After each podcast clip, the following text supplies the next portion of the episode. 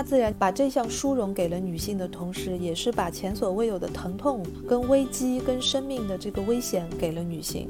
现在越来越多的这个女性，可能呢对于自身的这个职业发展的一个担心啊，因为生孩子肯定会对这个母亲的一个职业发展，可能会造成一个比较负面啊，或者是造成一些这个压力大等等的这个影响。那个选择丁克的原因还是蛮多的，对于那种没有依附的，或者说少一些依附的那种呃身心的状态，那种那种生活，我们还是特别特别的向往。近期由人民文学出版社出版的《最好的决定》一书，汇编了十六位作家选择无子及不生育的心路和感受，探讨了与生育命题息息相关的孤独、自我实现、生育本能、童年创伤等主题。这本书传达了这样的观念：选择不生育，不代表讨厌孩子或者比他人更自私，也不代表这个个体不能承担应尽的社会责任。这一重大的选择背后，是个人经历、家庭观念和社会影响相汇聚的结果。除了选择这意识的觉醒，生不生、生几个，同样能折射出人在社会中的处境。如果说《最好的决定》一书强调的是人的意志和选择的自由，那么在中国语境下，生育这一话题则有更丰富的现实面向，如生的疼痛、育的不易。计划生育政策的惯性、配套的社会保障等等，往往成为我们讨论的中心。距离2015年国家正式开放二孩政策已过去五年有余，但2021年第七次人口普查的结果显示，中国平均每个家庭户人口已从2021年的3.10下降到了2.62。在国家政策松绑、鼓励多生多育的背景下，少子和无子依旧是不少现代人的选择，而关于生育焦虑的讨论也从未止息。我们请到了《最好的决定》一书的译者于适老师，中国人民大学社会与人口学院的赵梦涵老师，以及上海大学文学院的吕永林老师，一起来探讨在当下人们，特别是女性，正在如何做出生育决定，哪些因素成为了被重点考虑的对象。人口老龄化与政策鼓励的背景下，不生或少生这样看似反主流的选择正遭遇哪些阻力？而作为个体，又该如何评估和承担不生和少生这一选择将通往的未来？那我们今天还是先从这本书入手。呃，那个，我想先问一下于适老师。呃，您是通过什么机缘去翻译了这样一本书呢？然后能不能简要的介绍一下这本书的内容？嗯，好的。嗯，这本书其实并不是我自己要求去翻译的，应该说是长期以来一直我在翻的一些文学作品当中有有涉及到一些关于女性主义的话题，所以当这个编辑他拿到这个书的时候，他可能会想到我。然后机缘巧合之一，还有就是在很多年以前，呃，当时我在医药公司的一些朋友们一起合作了，编著了一本关于避孕的书。当时做避孕的书的时候，很多朋友就跟我讲过，说生育这个问题它时间很长。你现在二十多岁的时候，可能大家想的可能是避孕，那么到了四十多岁的时候，可能更多的女性会考虑到的是一个生育的焦虑问题，是想要要生育等等等等。所以这个关于生育的问题一直徘徊在我的脑海里面。那后来有这个机缘，说能够翻一本关于讨论我们不要小孩子的书，我觉得相当的有社会意义，所以就非常高兴的把这本书翻了。嗯，就是您长期的在关注这个生育选择方面的话题，对吗？一方面可以这么说，另一方面我觉得是出于一种女性的本能吧，你肯定会对这方面的议题特别特别的关注。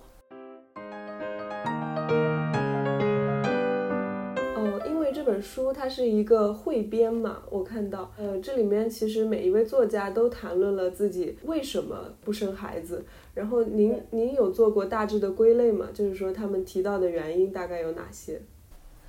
呃，我其实，在刚刚拿到这本书的时候，也曾经想过它可能会有一个类似于归类之类的，但事实上并没有。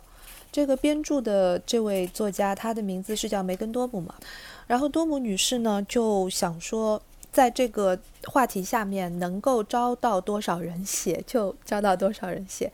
所以大家能如果能够看那个前言的话，就可以知道，并不是所有受到邀请的作家都愿意来讨论这个话题的。他是邀请了很多人，然后最终是这十六位作家他们愿意加入这个项目，然后其中是有十三位女作家和三位男作家，其中这些作家当中包括一些很有名的小说作家，比如说写那个《凯文怎么了》的这个施莱弗。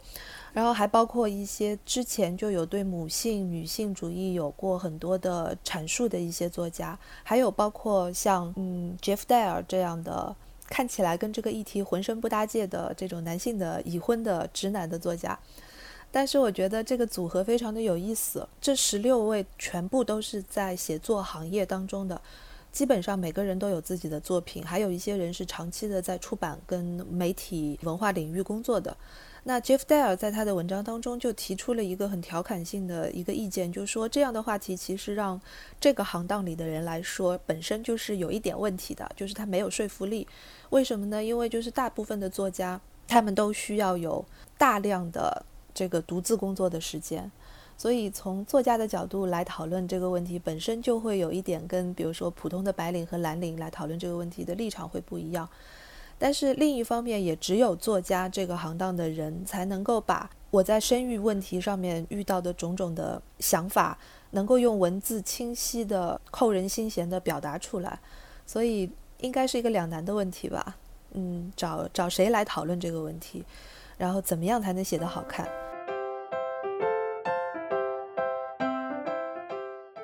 这个书中都是作家和呃美国作家嘛。您觉得他这里面写到的一些经验和您自身的这个具身的这个感知有错位的地方吗？还是说，呃，能够引起共鸣？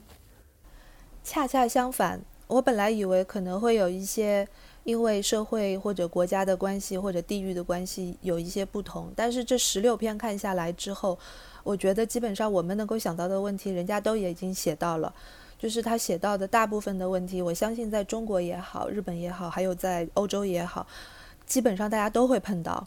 因为怎么讲，就是这十六位作家，他们其实也代表了一种多样性吧。也就是生育这个问题，你说是一个集体的问题，其实事实上归根结底还是一个个人的选择。所以选择更多的人来讨论这个问题，本身是一个比较客观的选择。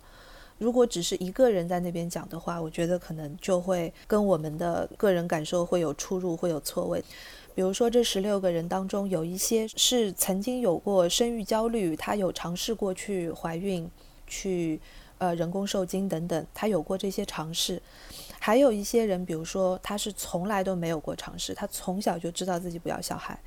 然后还有一些人，他们是始终在一个徘徊跟拖延的状态。我觉得这个是相当真实的。就比如说第一篇的那那一位作者，他有写到，嗯，作为一个生活的非常有自知之明的一个知识女性，她可能在二十岁的时候想，我还有时间，所以呢，我就稍微的再拖几年。然后到了三十多岁的时候呢，我想还可以再拖一下，那就再拖一下吧。就总之觉得好像没有到一个必须要做决定的这个时间点。我觉得这种是在大部分的。人群当中是最有普遍性的，然后还包括这个书中还有提到了一些男性的想法，他是一个就是同性恋的男性。那么像这样的一种性少数人群，他们是怎么看待这个问题的？嗯，我觉得从另一个角度来想这个问题，也相当的相当的有意思。嗯，那这本书它主要是呃一个个体经验的一个汇编。那我想请问一下赵老师，就是您在这个过往的研究中有没有接触到一个面对更广泛人群的一个调查？就是这些不育的人群，他主要的选择不生育的原因可能有哪些？然后更多的是出于一个理性的考量，还是感性的考量？从我的研究啊，包括看的一些数据来说。回答最多的呢，一个是觉得这个经济负担可能比较重，因为大家都知道，这个生小孩你并不是只是关心这个生，还有啊前面几年这个养的这个经济压力，还要考虑到以后的这个教育的投入呀等等，所以经济负担呢是第一个。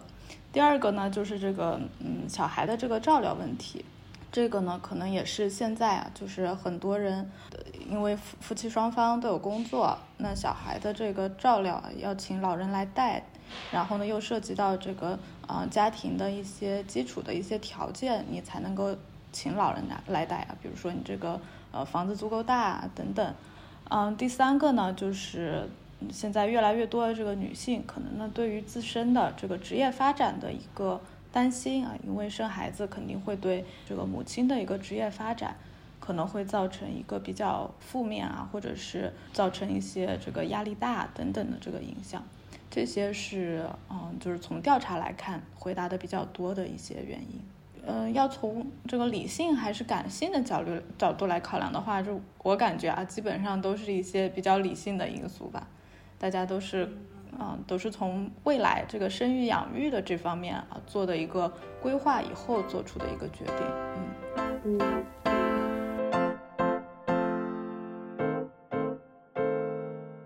在看论文的时候，也看到有学者说，呃，现在提高生育率最需要的是营造良好的生育文化，呃，然后国家好像也有意从文化入手。比如前几天我看到一个新闻，就是国家计生协会发文向社会征集三胎政策的标语口号。老师，您觉得就是当下的中国社会目前主流的生育观念或者生育文化是什么样的？这种文化可以在国家的领导之下去被营造吗？嗯，生育文化这个说法，就是从我这个学术研究来看啊，并没有说接触到一个比较官方或者是大家形成共识的一个定义啊。也没有听说要有一个多生的这种文化，但是呢，国家这个政策的导向啊，肯定不是说要回归这个传统的啊多子多福的这个文化。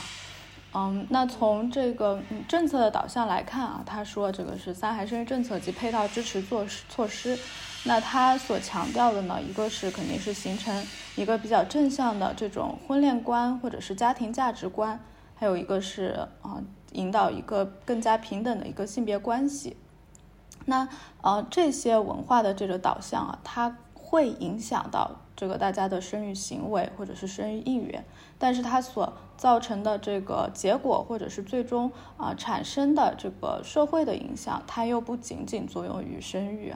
比如说啊国家可能想要这个治理一些这个婚嫁陋习或者是天价彩礼这些啊。文化或者是一些物化婚姻、物化女性的一些导向，那其实它虽然会影响大家的这个生育行为啊，但是呢，它产生的正面的这个效应又不仅仅在于这个生育行为。那对于国家的这个领导或者是营造的这种啊文化环境的话，啊，现在的更多的一个倾向是一个啊，提出这个配套支持措施啊，那它涉及的呢，包括一些，比如说提升这个啊优生优育的服务水平，发展一些普惠托育的这个服务，然后呢，降低生育养育教育这些成本，解决就是大家很多这个新闻上啊，这个呃媒体上这些讨论说这个生不起养不起的这些实际困难。就是它主要强调的还是呃配套措施这一块，就是说你们呃如果生了的话，也可以给你提供一个社会保障，是这样的。哦，对，就是过去呢，可能更多的使得这个生育或者是养育的负担啊，基本上都由家庭独立来承担。那现在呢，就是说从从这个政策层面给予更多的一个支持，比如说。啊，这个三孩生育很有可能是会出现一些高龄的这些产妇，那他们所面临的不管是这个啊出生的这个缺陷的风险，以及这个孕产妇的这个死亡的风险都会更高，那可能他需要的一些服务和保障，还有一些医疗条件也要求的会更高一些，那可能政策方面就会在这方面给更多的一些这个支持，或者是呃资源的一些匹配吧。嗯，那就是听您这么说的话，我觉得这是一个很好的事情。但是我们观察到整个政策的这个从宣布到传播的过程，有很多这个逆反的一个评论。呃，这些网友可能会调侃，然后会跟以前的那种计划生育的口号做对比。比如说，把以前的那个只生一个好改成只生一个好少之类的，然后把这个话头又引向了在现在生孩子和养孩子实在太难了之类的矛盾上。呃，您怎么看待这种逆反心理呢？呃，我觉得这种心理可能更多反映的是一种调侃的这个状态，可能是大家出于对过去的一些这个限制啊生育行为的一些这个负面的刺激手段的一种不满吧。因为过去呢，啊，就是大家的生育意愿比较高，那政策呢相当于限制你的这个生育意愿无法满足啊，所以大家的这些负面的这个情绪会比较大一些。那现在政策调整了以后呢，可能大家就觉得，哎，我过去想要生这个三个你不给啊，现在结果你又允许我生三个，那我肯定呃要表达一下我当时的这种不满的这种情绪。那当然，这个政策调整啊，也并不是意味着以前做错了，而是这个现在的人口形势变了。那对于不管是公共政策还是社会政策来说，啊，为了适应新的形势，做出相应的改变，也是一个比较普遍的一个啊政策的变化吧。嗯，那我现在就是呃，向大家介绍一下我们的吕永林老师。吕永林老师是上海大学文学院的老师，然后他是一个呃铁钉。吕老师，呃，我想请问一下，就是您选择丁克的原因有哪些呢？跟刚才两位老师。提到的那些呃选择丁克的原因有重合的地方吗？那个选择丁克的原因还是蛮多的，但是其实现在回想起来嘛，最早的时候也可能就是一个，好像对小孩子并不是特别特别的有感觉，就是说不像有的朋友也没有小孩，觉得是一个人生当中一个很大的遗憾。但是呢，就是最初的原因，呃，往往不是最最后的原因，或者说最强烈的原因。就像我现在，呃，觉得自己如果在这些我铁定的种种的理由当中去选择一个比较强烈的，是可能我不想因为在咱们今天的这样一个社会的语境当中，呃，有了小孩儿，让自己变成一个呃自己不想成为的那样的人，或者去做一些自己不愿意做的事情，比如说这个降智辱身，嗯。那么同时呢，我也不想就是眼睁睁的看见自己的小孩，如果我有的话，就是被被时代呀、被被被社会、被他人绑架，要么去呃欺负别人，要么被别人欺负，而我呢却却毫无办法，甚至有可能我就是参与这个绑架行动的一份子。最早的原因其实是跟于老师呃就是在那个翻译的书里面提到的，可能有关系。就有的人可能很早他就。有这么一个意向，或者说有一个心理的一个直觉。嗯，从您决定丁克到至今大概有多少年了？在这个过程中，您的这个心态有过动摇或者转变吗？嗯，现在想想应该有有二三十年了吧，蛮久了。在这个过程当中，我觉得我自己，包括我爱人，我们两个是始终是站在一条战线上的，就是几乎没有过任何的那种战线要瓦解了啊那种那种动摇，几乎没有。对，您太太当时是出于什么考虑，就是决定不要宝宝？嗯，我们俩的共同点嘛，就是。呃，孩子对我们来说没有致命的诱惑，呃，这这是他呃很早的时候也是这种感觉。那么就是我们两个呢，其实结婚是很早的，我们是在我们念研究生的时候就就结婚了，算是当时算是早婚。就是在要不要小孩的这个问题上，其实那个结婚以后两个人也没有任何的争执。呃，再加上我们两个都是家里面的老小，就是我们都有上面有哥哥姐姐，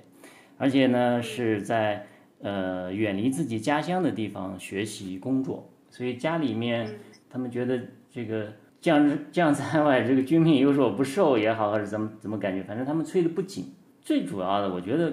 可能也是拿我们没办法，呃，所以我们呃就是来自双方父母和亲人的这个压力相对比较小，但是。呃，我爱人其实他是有一个，就慢慢的去感受或者说重新认知这个问题的这么一个过程。就是等到我们自己慢慢的从青年人变成了中年这么一个过程当中，他他觉得就是周围的父母亲，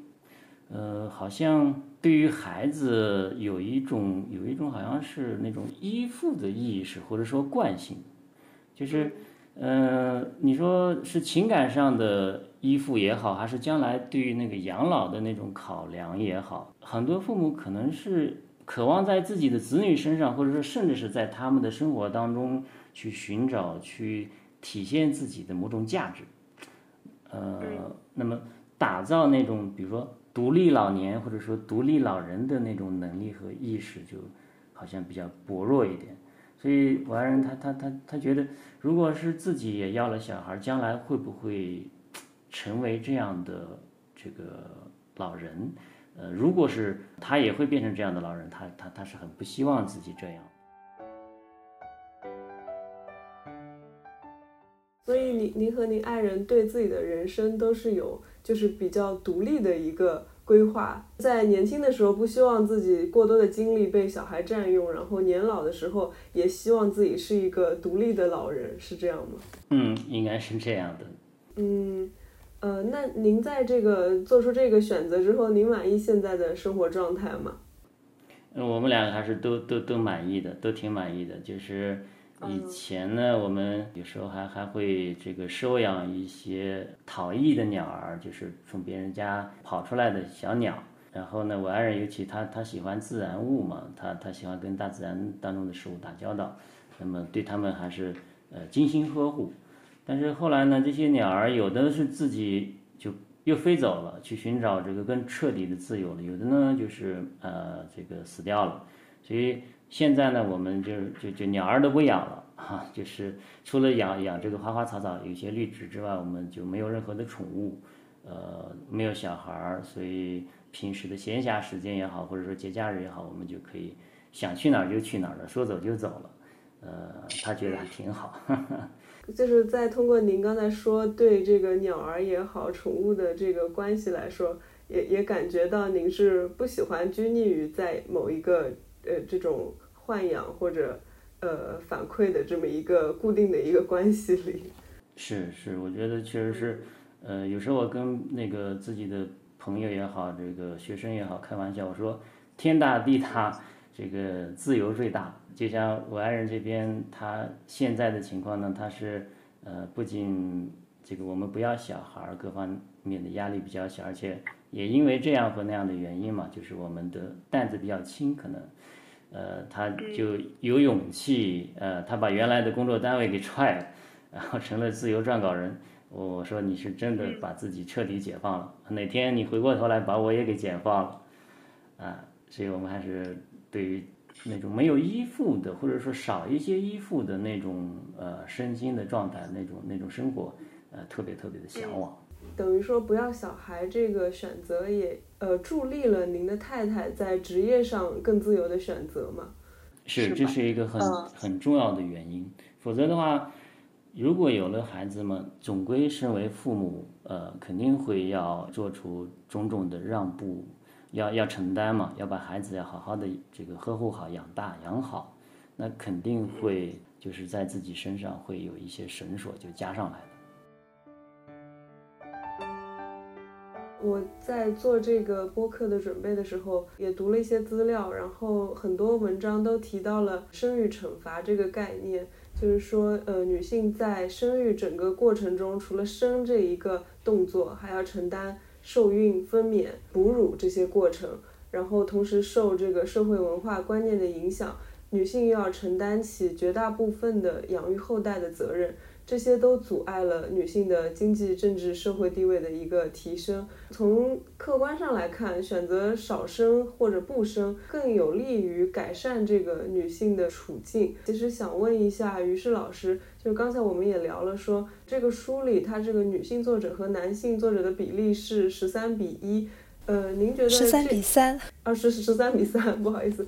您您觉得这个是客观上反映了某种社会现实，就是说女性可能更愿意在生育问题上去表达自己的思考，然后犹豫摇摆，还是说是这个编者他想传递出一种对女性的关怀，然后表达自己的某种倾向或者立场？我觉得编者本身应该是不想把自己个人的立场强加在所有的作者身上，这点是肯定的。所以他这本书读下来的感受是相当的客观而且多样性的。嗯，至于你刚才的这个问题，我觉得，嗯，为什么是十三比三？这里面有一个非常重要的原因是生育这个问题，至今为止它还是一个由女性来承担的这么一个事情。假设我们现在就是科技发达、医疗发达，嗯，以后男性也可以来分担这一部分的。动作的话，那这个问题可能愿意参与讨论的男性就会更多。在这本书里面有好几篇的这个女性作家，她们启发了我们用一种新的想法。比如说关于母性，就是在超越母性那那一个篇章里面，我觉得她阐述的非常好。就是当我们很多人都说女人生育小孩是一个大自然的。选择是大自然选择了一个嗯比较有承担，就是在两性当中，嗯比较有能力承担生育这么一个重责的性别是女性，所以呢，就是有很多的这种崇尚自然观点的人会认为说，其实女人生孩子也是一个非常自然的事情，所以我们不应该去拒绝等等。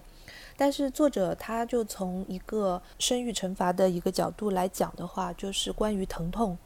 就是大自然把这项殊荣给了女性的同时，也是把前所未有的疼痛、跟危机、跟生命的这个危险给了女性。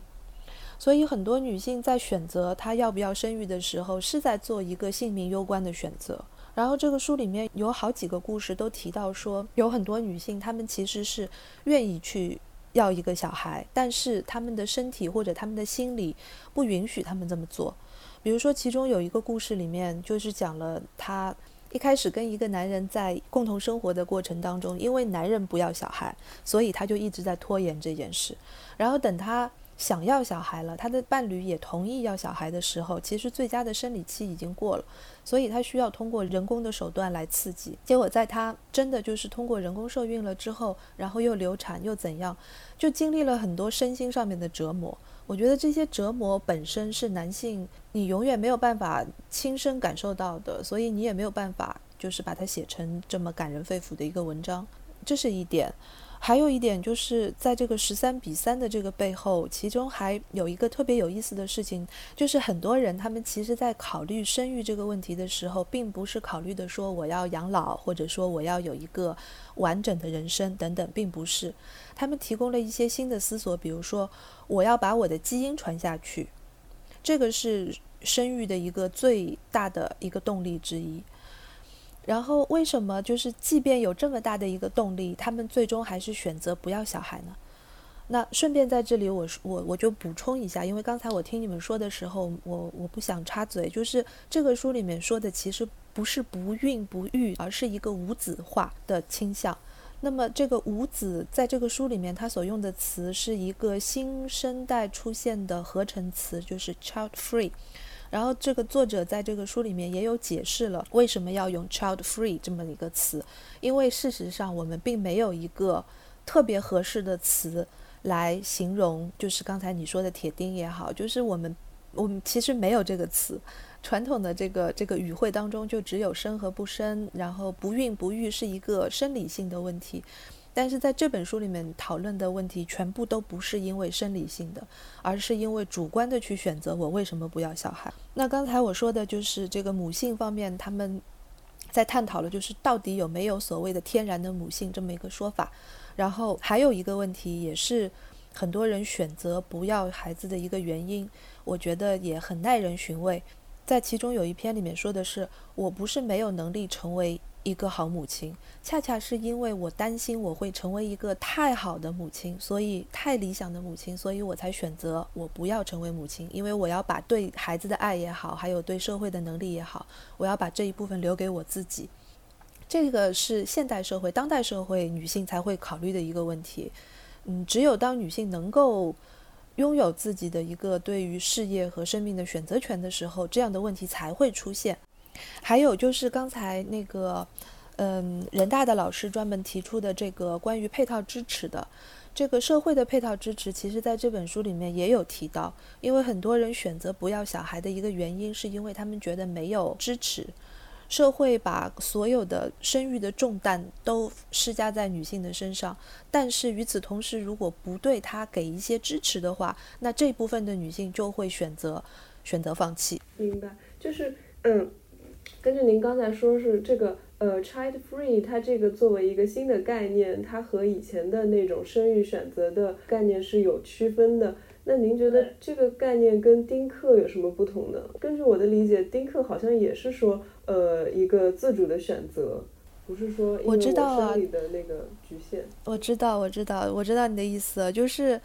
但是我觉得，嗯，这个书里面他提到的这个 child free 呢，就是他是把这个单词跟一些负面的单词比较了一下。就是从词源学的角度来讲的话，child free 这个词一开始出现，所有带有 free 这个后缀的这个词，理论上面是有一点点的这个。这个不好的意思的，比如说，嗯，这个房间是不可以抽烟的，这份菜是里面没有引起你过敏的这个食材的。那么在这种情况下，通常就是把那个单词后面加一个后缀 free。然后在那个六十年代之后，在美国社会的这个流行文化当中，就出现了 child free 这个词。所以你可以感受得到，就是一开始整个社会对于这个状况是持一个否定态度的。所以我们究竟要不要用 child free 这个词，还是有待商榷的。总之就是，不管是在英文世界也好，还是中文世界也好，都还没有出现一个让所有的人都满意的一个词来形容在当代社会主动的选择不要小孩，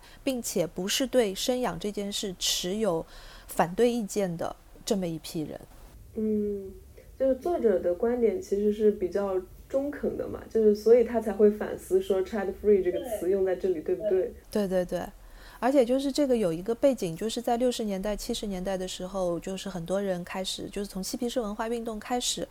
呃，美国有很多的人，他们就这个所谓的自由主义和个人主义，慢慢的就走上了这个。不能说巅峰吧，走上了一个前所未有的人类历史上前所未有的一个高潮时期。所有的人都会认为我发挥我自我的这个这个生命力是最是是最好的。然后呢，很多人一开始就是从战后一直到那个阶段，这当中有很多的历史跟社会还有经济方面的原因。但是我觉得这本书有意义的地方是他在思索的一个问题，就是。很多人都探讨了这个问题，就是说，当我们很多人都在想不要孩子是为了让自己过得更好的时候，你是不是在同时要反思、要承认，我们其实这么做的同时是少少的放弃了一部分对人类未来的一种责任感？对，这个书里面有好几篇都提到了这个问题，因为所有的人说活在当下。我们不能否认“活在当下”这个口号的背后，其实有一点点的虚无主义，对于未来的一个虚无主义，一个放弃。还有，就比如说是更加更加细节的问题了，我不知道是不是应该在现在这个时间点讨论，就是关于这个基因的和种族的这些传承等等，这些都是一些就是。你看，讨论生育问题，只是说我们家要不要多一个小孩，要不要多养一个孩子，看起来是这样的一个家庭问题。但是所有的人都去讨论这个问题的话，其实它相关的是五十年后乃至一百年后我们的国家的构成、我们的人口的构成、我们的环境的构成。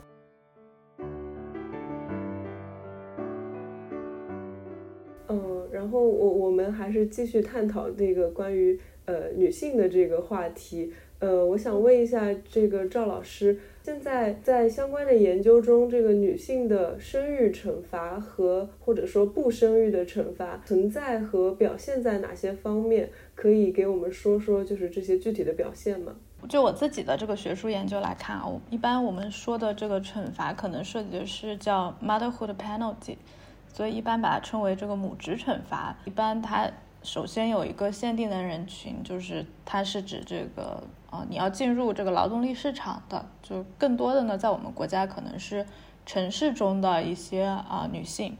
那她的这个具体的表现，嗯，其实就可以围绕这个啊工作或者是这个就业这个情况来看，因为它这里其实所针对的这个话题也是关于女性生育的行为，或者是社会对于女性的这种生育的这种啊预期。对于这个女性的职业发展可能造成的一些负面的影响。那嗯，具体的表现呢，肯定首先是一个啊，找工作的时候，女性她可能有一些劣势啊，有一些工作明里暗里可能就不太希望招到这个女性的这个员工。第二个呢，就是在生育的这个期间，还有你的这个呃这个产后的一段时间。是没有办法啊投入到这个工作中的。那这个时候呢，一方面啊，雇佣的公司或者是单位它失去了你这个劳动力；另一方面呢，它根据这个国家要求啊，它还要同时负担你的一些这个开支啊，这个生育保险等等。那对于这些单位来说啊，它可能就会啊，首先需要找其他人顶替你的这个工作啊。另外呢，这个女性她回到职场以后。啊，他的这个啊工作技能，他的这个可能啊这几个月没有工作，可能会有一定的下降，那可能重新拾起来会比较慢，啊，也可能会调离一些比较核心的这个岗位。那之后呢，在这个养育的孩子这个过程中，这女性呢就没有办法像男性一样，嗯，花比较多的时间投入在工作中。那对于这个女性的之后的这个。啊，职场的发展，它的这样的一个呃曲线，可能就不是像没有孩子的那些人那样，就是一个比较平比比较一个顺利的一个发展的一个曲线。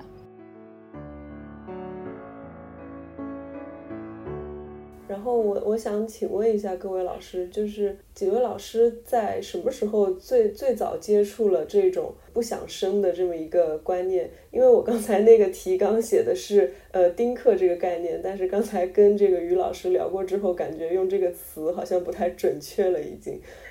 然后，呃，我我作为一个九十年代末出生的一个人吧，我对丁克的印象就是感觉他们是一种时尚和标新立异的这么一种象征。记得我们那时候很流行的一套书叫《淘气包马小跳》，不知道各位老师有没有听说过？然后它里面有一册就是丁克舅舅这么一本，然后他那个他就花了一一本书来写他这个舅舅是一个怎么样。呃，标新立异的这样一个人物，在他身上集合了各种呃时尚的元素。一个是他有一个彩虹色的头发啦，然后身上穿很多这个金属片啊，然后裤子都是破洞啦之类的。然后他其中最最时髦的一个身份就是丁克，因为他是跟就是所有身边的人都说我是打定主意不生孩子这样的。嗯，然后我就想问问各位老师是呃什么时候？就是最早接触到了这么一个理念，就是说我，呃，跟这个多子多福可能是反面的这么一个理念吧。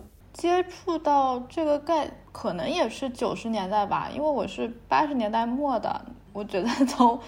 呃，具体说不清楚啊，但是我知道我在小学的时候肯定是已经接触到这个词汇了。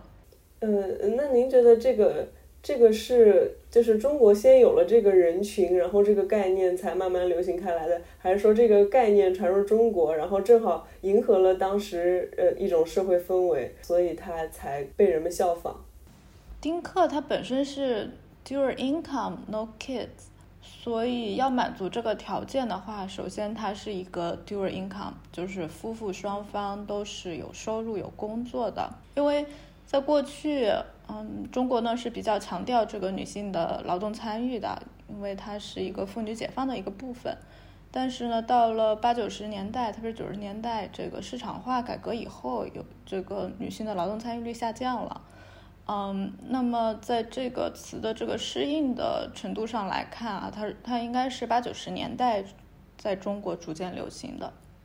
所以我觉得，一方面它可能是对于一些啊城市人群。还有一个呢，它也是随着我们的这个市场化，这个西方的一些呃，比如说个人主义的一些观念呀，然后呃一些比较新潮的，大家觉得比较流行的东西，同时进来了以后才流行起来的一个啊观念。但是呢，对于我们国家来说，它的这个适用性也是随着时代的变化的，因为就中国来说，跟其他。啊，欧美国家不一样，就是这个代际的关系特别强。那在说这个 dual income no kids 的时候，他们可能更多强调的是一种夫妻之间的一种选择，但在中国呢，它更多的是一种大家庭，我们说这个扩展家庭的共同决策的一种理念。所以对于这个词的嗯这个真正的适用，可能是在当前适用性可能会更高。但是呢，在八九十年代流行这个词的时候，我感觉真正适用这个词的人群可能比例并不那么高。嗯，那我想问一下吕老师，就是呃，您在选择不生这个这个事情之后，您有跟周围的朋友就是主动去表达这个身份吗？然后周围的人有什么反应呢？嗯，肯定是要要讲，因为像我是七零后的嘛，呃，我们这一代的人在见面的时候，比如说参加婚宴啊，或者说一些这个聚会。几乎都会要问到这样的问题，所以我肯定要对要跟别人讲，就是一开始的时候，别人如果有这种，比如说过度的一个一个劝导，或者说甚至是反对，那我会有点不适，就是我甚至会有一种攻击性，就是我会反对别人的反对，就是觉得他们对这个事情发表的一种呃反对意见没有任何道理。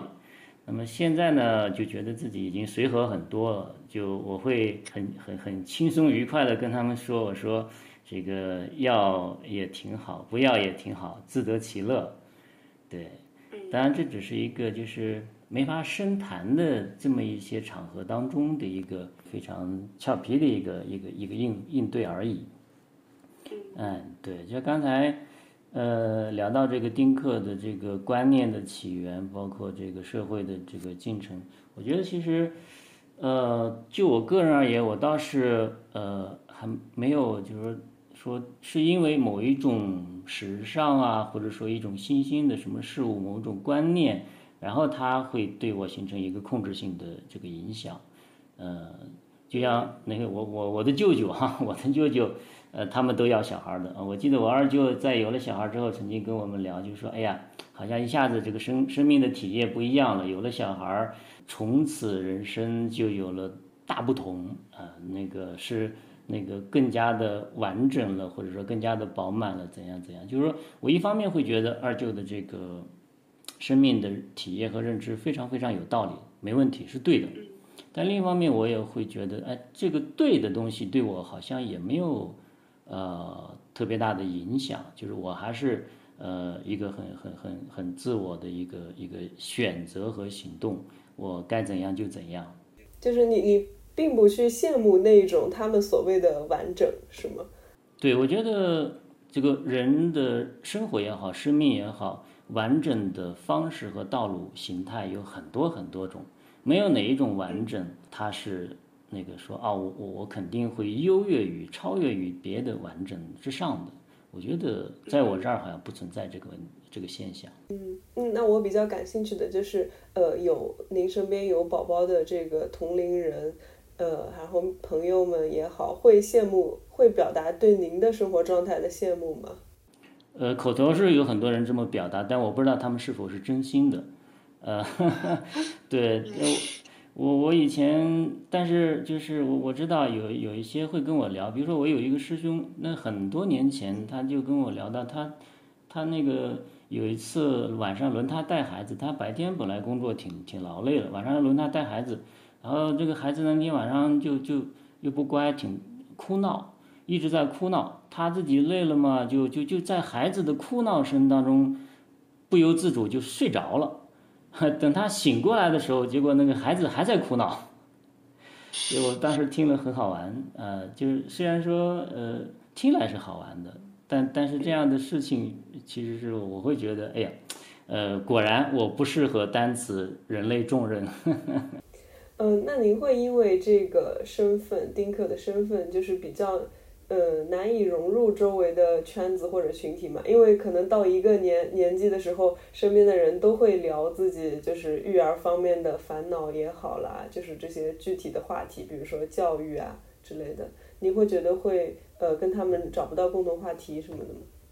嗯，是，就是其实还是经常会有这种情况，在一起聚会也好，聊天也好，那么大家讲着讲着，呃，好像就孩子啊或者房子啊，反正这些生活当中很要命的事情就就聊过去了。那么比如聊到孩子。那我我我我我一般来说就会觉得，就最多是呃尽可能这个收起自己的攻击性，呃去聆听，然后去这个这个附和，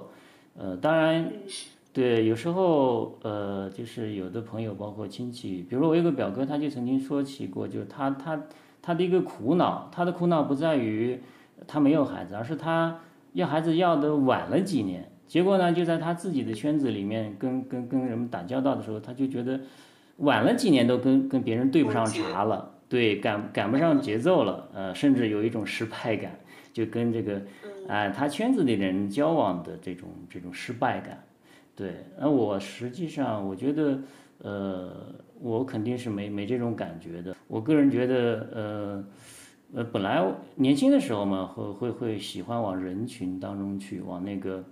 那个那个繁华的那个闹市当中去，现在呢，我就越来越觉得自己，比如说业余时间，我更愿意跟天地万物相处。就我跟天地万物相处的时间，甚至可能可能在业余时间啊，超过了跟人相处的时间。就我越来越发现，我我也好，我太太也好，其实对人群的需要并不那么那么大，那么强烈。所以我我我我我觉得有些圈子，我我可以迅速的退出，或者我就干脆不加入。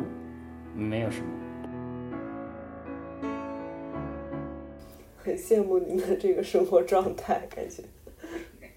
嗯，那我想问一下，这个于老师，呃，您最早是什么时候接触到这么一种呃思潮也好，或者说这个“丁克”这个词也好？大家应该都差不多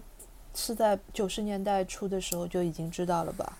但是我觉得，我我我很赞同，就是刚才赵老师说的，就是这个词的背后的真正的意思，是讲的，用我们当时的话来讲，是讲双职工或者是有双份收入的家庭选择不要小孩。那这个跟我们所说的这个 child free 还是有一点点的不一样。最重要的一点不一样，是我当时我听说这个事情的时候，当时我还在读书嘛。然后等我毕业的时候，所有的同学什么可能会进入结婚生子这个这个流程的当中。其实我一直在考虑的一个问题是：假如一个女性或者假如一个男性，他首先选择的是不要结婚呢？他如果选择的是不要结婚，那么他之后如果他再要选择小孩，就会变得很麻烦。如果他选择了结婚，他选择不要小孩，那是另一种麻烦。那如果一个人选择了不结婚，然后又选择不要小孩，那他就是双倍的麻烦。对，这还要分情况讨论。要分情况讨论。所以你说，如果是一个独身主义者，然后又选择不要小孩，那你说他能是丁克吗？他就不是丁克。对。然后刚才那个吕老师里面讲的时候，我觉得特别感同身受，因为就是这个书里面也有一篇标题，就是“烦死人的拥有一切”。那篇很有意思，他是一个大学老师的角度来写的。他他跟年轻人接触的时候，发现这些就是常春藤这种藤校的孩子们，非常的对未来有非常多的期待。他们什么都想要，想要幸福的家庭，想要爱我的丈夫，想要几个小孩，然后要要怎么样培养这个小孩。要把我们这一代人所有的一些特权，包括就是经济上面也好，心理上面也好，基因上面也好，这些特权都给下一代，等等等等。然后与此同时，自己还有非常好的事业。然后当时这个老师就很抱歉的对他们说了一句：“说很抱歉，我觉得你们不太可能拥有这一切。所有的所有的人生，其实所谓最好的决定，无非就是最好的选择。”你肯定是选择这个，而不能选择那个。你不可能所有的都选，对不对？嗯，就是对他们那一部分成功人士来说，这个就跟要一个优秀的宝宝，可能就跟打卡一样，就是我我得打卡这一项内容。是我以前做采访的时候，曾经接采访过一个非常厉害的，这个就是在事业上非常厉害的女性。然后当时就是我采访他的时候，给我了给我一个非常 shock 的一个一个一个场景，就是我们定好了采访时间，然后当时约好了就是拍摄，结果发现，结果发现那个时候他刚刚离开产房，而且他是上一个星期刚刚离开产房了之后，这个星期就用一个小篮子提着他的宝宝，然后到处飞，因为他是一个高层，所以他必须要完成所有的这些工作。我当时非常的震惊，我就觉得说，就是以前我们所认为的传统的生养也好，传统的女性也好，应该做到的事情，她一件都没有做。比如说要坐月子，对吧？比如说小孩子不能就是坐飞机等等，她所有的这些都打破了。嗯，就很感慨。嗯，但是我也不知道这到底是好还是不好，也许对她来讲是最好的。那嗯，我们正好也聊到，就是说。呃，每一个决定，每一个选择，都要去承担它所对应的一个代价嘛。呃，跟生育很非常相关的一个话题就是呃养老，衰老是每个人都要面临的一个人生课题。然后养儿防老是很多这个长辈也好，然后同龄人也好，来规劝就是不要孩子的这一群人的一个呃比较重要的一个理由吧。然后跟西方这种西方社会一代抚育一代，然后呃缺乏赡养回馈的这种接力模式不一样。呃，费孝通先生曾经指出，中国家庭的代际关系是属于一个抚育赡养型，就是说我呃养育了一个孩子，然后他理应在我老去之后给我一个呃比较好的赡养来进行反馈。然后我想问一下吕老师。您作为就是丁克一族吧，您如何想象自己的晚年？然后您有没有为自己的晚年做一些准备或者打算？嗯，因为现在实际上是人到中年了嘛，经常会想，就是将来自己的老年，呃，应该怎样度过？我是觉得还是应该尽可能的保证自己的身体健康，就从现在做起，然后尽可能的保有自己的一个。心智上的澄澈吧，就是即使是真正的那个那个晚年呃来临了，嗯，也要保持自己精神上的鲜活，嗯，当然这些肯定它不是空中楼阁嘛，要有呃一定的外部的条件，比如说基本的生活的保障，像要有这个自己可以永久居住的房屋嘛，呃，比如说去购买呃相应的一些保险。呃，比如说去选择自己愿意长期居留栖息的地方啊。那么还有呢，我是觉得要尽可能的去重新理解和，就是重新去摆放我们对于他人的那种需要啊，甚至是那种依赖。呃，我觉得现在就是，呃，大家对于群体也好，对于他人也好，对于社会也好，就是。好像无意识当中还是有过过多的一种依赖心理，或者是过多的需要。嗯，就是您在就在物质上做了一些准备，然后也在不停的反思，在精神上也做了一个很很充足的一个准备。嗯，然后我呃我想问一下赵老师，就是说呃传统的这个养养儿防老的这个观念到现在还成立吗？就是因为呃，我也看到呃，严云祥老师提出的这个下行式家庭主义和新家庭主义这些概念嘛，就是说现在的家庭它是一个向资源是一个向下的一个流动，包括情感上也好，物质上也好，这些资源都是从这个呃祖辈，然后父母辈，然后转移到子代和孙代身上。那这个养儿防老到现在。它还能够就是形成一种养老的机制吗？还是说它反而给这些老人造成了更大的压力？比如说那些老人会被要求去带孩子呀什么的。嗯，呃，首先这个有孩子吧，不一定意味着有人给你养老，对吧？只是有潜在给你养老的这个人。那没有子女呢，也不意味着你的养老没有保障。总的来说啊，不管是在家庭层面还是这个社会层面啊，都存在一些不确定性。那总体来看呢，肯定是小家庭的这个抵抗风险的能力稍微会弱一些。那呃，有孩子或者是到老年的时候啊，你有这个呃子女或者孙子女，那对于呃养老方面的支持肯定是会更多一些的。对于这个，你刚才提到这个下行式家庭主义的这种概念，它实际上指的是它破除一种过去的啊，或者是传统的以长辈或者是老一辈的人为核心啊，以老年人的需求为主要的家庭的责任或者义务的这种形式，逐逐渐转变为这个另另外一种代际关系，就是两代人之间可能是一种啊互相协商、共同协调，然后呢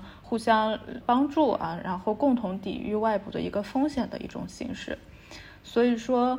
嗯，就算是这个有有更多的这个子女、孙子女啊，需要老人来帮助，嗯，带孩子的这种情况下，他对于老年人来说，并不是一种呃很突然的一个事情。就是说，哎，我本来过得好好的，然后突然我的这个孩子又生了这个孙子女，让我去带啦。一般不是这种情况啊，他可能本身就是一种扩展家庭的一个共同决策的这种结果。就是说，这个子女在生孩子的时候，可能会跟自己的父母商量一下，就评估一下他们愿不愿意，或者说能不能啊有这个能力来帮助我带孩子。刚才，嗯，我也提到了这个大的这种调查来看，这个子女照料呢，也是制约很多家庭这个生继续生育的一个重要的这个因素，就是因为这种因素的这个存在。使得啊，你刚才提到这一点，并不是一个就是很突然出现的一种外生的降低老年人晚年生活质量的一个啊突然的一个事件，是一个预预期之内的一个责任，是吗？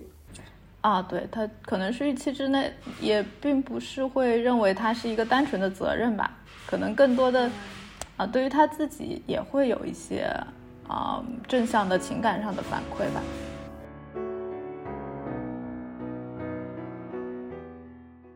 然后我我想问一下，就是呃，于老师，就是您怎么理解说生育能够作为一种呃意义的传递呢？您您觉得就是基因传递的这个重要性如何？嗯，这个意义的传递是一个好大好大的一个话题，三言两语这个说不清。就是 这个基因的这个层面的话，我觉得就是很多人。就比如说，嗯，前面我们都会谈到说，生养它肯定在中国它是有一个代际传递的这个意义所在，跟别的国家好像好，好像更着重要传宗接代等等这些多子多福。但事实上，其实，嗯，我在翻这本书的时候，翻到有有有一篇，然后我觉得这个作者的想法也能够代表了很多当今这个多样化的。时代当中，像一个美国这么一个移民国家的一个白种人，他的一个忧虑，他会觉得说，以后虽然可能不要孩子的人，或嗯会越来越多，然后呃可能会生养的人会越来越多，人口会持续的上升，但是就是这个所谓的纯种的，就是白人的这个数量一定会剧烈的减少，所以呢，就是每个人。站在不同的立场，比如说你的你的这个家族、你的家族基因的立场和你的种族基因的立场等等去考虑的这个未来，我觉得都会多多少少面临一个问题，就是我们必须要接受一点，这是毋庸置疑的，就是未来一定会比现在更加多样化。嗯，不仅是在基因的层面，还有就是在这个社会结构的这个层面，包括像刚才赵老师提到的、屡次提到的这个配套支持的问题。我相信，就是在西方，就是开始也会在探讨一个问题，就是说，当生养成为个人的负担的时候，那社会能做什么？嗯，然后在书里面也会有人提提到过这个问题，就是说，嗯，有没有可能，就是不不只是这本书，我记得我上次在上海译文出的那本那个日本女性讨论她们现在不生孩子的这个问题的时候，也讨论到了。这个很重要的问题就是社区以及社会以及国家能够给予母亲或者说父母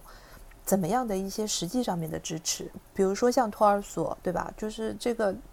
这种就是最基本的，还有包括医疗、包括养育等等。然后在这个书里面有一篇，我觉得也给了我们一种新的启示。这个这写那篇的那个作家，他他就戏称自己为史上最好的阿姨。因为她的姐妹都有生孩子，也好生了好几个，但是她自己没有。但是她其实非常的喜欢小孩，她自己选择了不生小孩。然后呢，他就决定说：“我把我自己所有的爱跟这个能力全都奉献给别人的小孩。”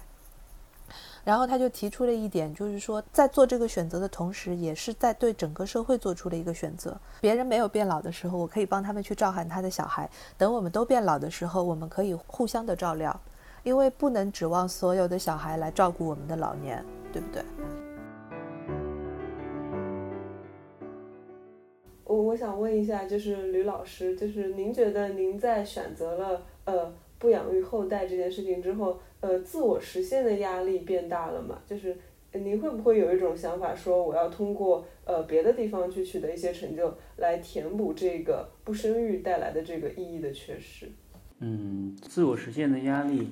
好像好像没有特别特别直接的感觉，就是。因为在我自己的呃生活的实验，包括相应的思考当中，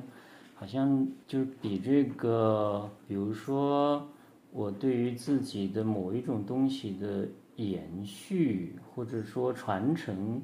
或者是像于老师书里就是翻译的书里面提到的那个，让自己获得某种形式的这种永生不朽。啊，类似这样的，我好像呃不是特别特别的有欲望，就是我我我如果说在我的这个欲望的结构和体系当中，更关切是什么呢？我觉得是，呃，我想去见证，就是在在我有生之年，呃，或者说在别人的有生之年，去见证那种真正的人的那种精神的诞生。我觉得人类就挺挺挺，确实挺复杂、挺悖谬的一种呃物种。一方面呢，是他是自然之子，但是他又做了自然的逆子，就他肯定不愿意，呃，从所有的方面去臣服于自然的统治，甚至是自然的暴政。比如说，那个我们讲，呃，自然的和谐，其实，在在在这个生态的整体的和谐当中，我们会发现是有大量的那个毁灭和伤害，对吧？大量的暴力在的。对，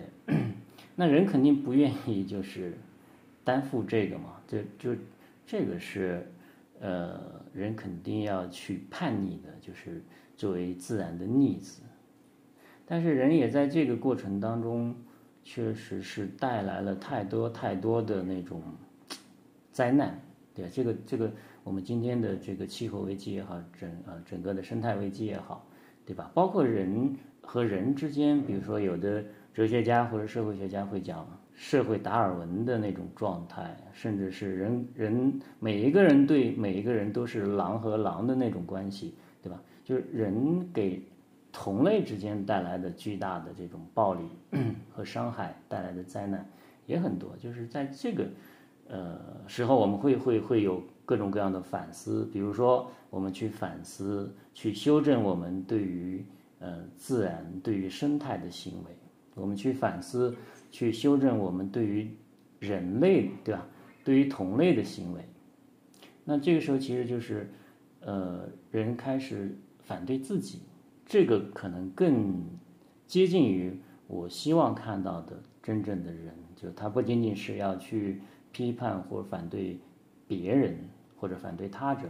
他可能更需要去批判和反对自己，就就像那个。那个卡夫卡说的，他要发动一场自己对自己的战争。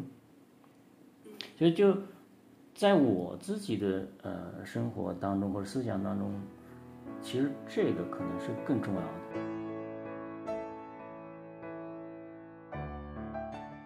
感谢各位老师今天能够来就是录制我们这个播客，然后也让大家就是明白。呃，生不生，它不是一个就是简单的一个决策。然后我们也从生育这个问题一直聊到了这个社会支持、性别平等，然后生态保护，也顺便聊了一下这个作为人的价值。嗯，非常感谢各位老师的到来，谢谢大家。那今天我们的播客就录到这边。嗯，两位老师，拜拜，拜拜，谢谢大家。